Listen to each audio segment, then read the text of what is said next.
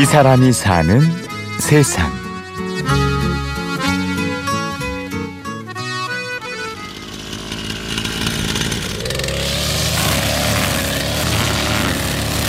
오늘이 1년 중 가장 바쁜 날입니다.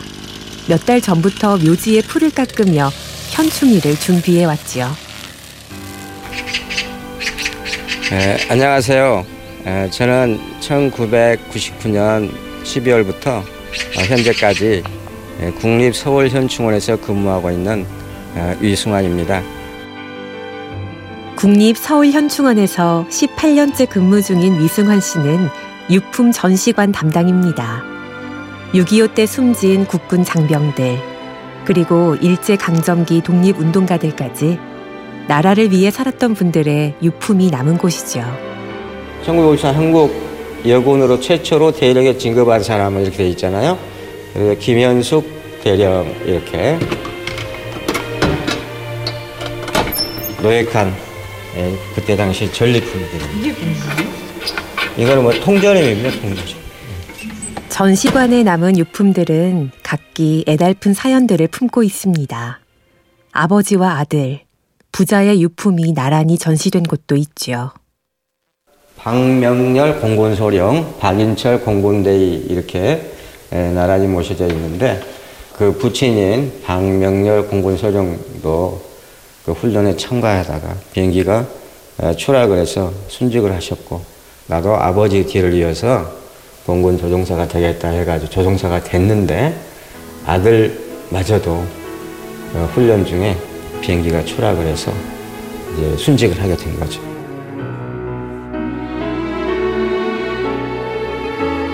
현충원은 돌아가신 분들이 잠들어 계신 곳이지만 한편으론 살아있는 사람들을 위한 공간이기도 합니다. 유가족들이 유일하게 위로받을 수 있는 곳이기 때문이죠. 예, 돌아가신 분들이야 이제 유해로서 접하지만 직접 뵙는 거는 가족분들이기 때문에 예, 정말로 그분들이 그분들의 아픔을 치유하는 것이 다른 주변에 있는 사람들이 해야 할 몫이 아닌가 그렇게 생각을 합니다. 아주 가끔은 당황스러운 일도 생깁니다. 이제 예전에 한 80 전후 되시는 할머니 세 분이 오셨어요.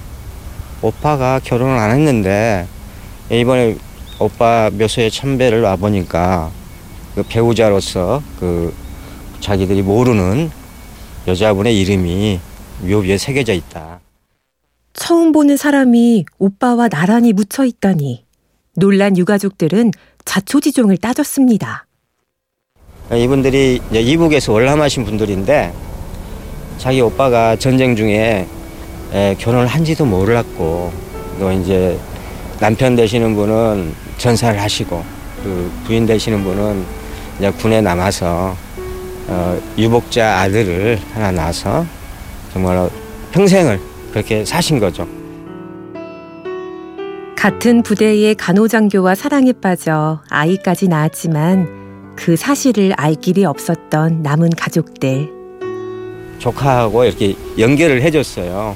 뭐랄까 그 아드님한테 한번 의향을 물어봐가지고 어, 이렇게 당신 이런 분들 아시냐? 그랬더니 그분도 전혀 모른다는 거예요. 자기 고모가 되는데도 에, 그래가지고 그 조카가 맞다. 그리고 고모들이 맞다. 남아있는 사람들의 마음을 달래고 또 연결시켜주기도 하면서 현충원의 시간이 흘러갑니다. 사실 6.25 전쟁 전사자 중에는 미혼으로 돌아가신 분들이 뭐 7, 80%라고 보시면 됩니다. 일반 그 사병들은 어, 대부분이 미혼으로 이게 전사를 하신 거죠. 정말로 안타깝습니다. 현충원에서 젊음을 보낸 위승환 씨도 이제 정년 퇴직을 2년여 앞두고 있습니다. 요즘 부쩍 예전엔 보이지 않던 풍경이 보이고 몰랐던 감정들도 느끼게 된다고요. 젊었을 때는 그래도 그 행사를 진행하고 그러면은 감정을 에, 절제하고 이렇게 그랬는데 좀 어느 순간에 나이가 들다 보니까 에, 그분들의 그 그분들이 이렇게 슬퍼하시고 또 눈물을 흘리시고 그러면은 그 감정이 같이 이 함께하는 그런 게 되더라고요. 안타까운 희생 앞에선 눈물이 흐르고 고귀한 정신 앞에선 절로 경건한 마음이 듭니다.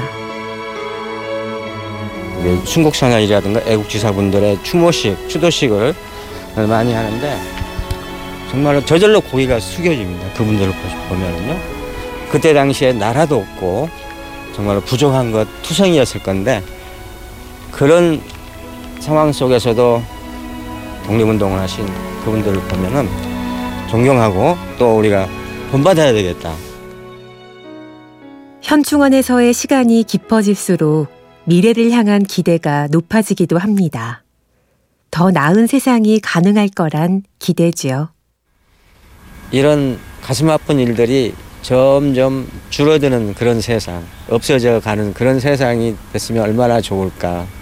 저는 확실합니다. 앞으로 한 30년, 한 세대만 더 지나도 지금보다 몇 배 더 살만한 우리나라가 될 것이다.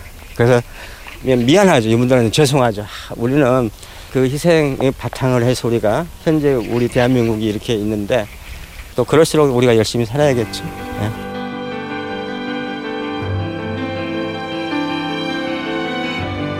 이 사람이 사는 세상 현충원의 위승환 씨를 만났습니다. 지금까지 취재 연출의 박정원, 내레이션 임현주였습니다.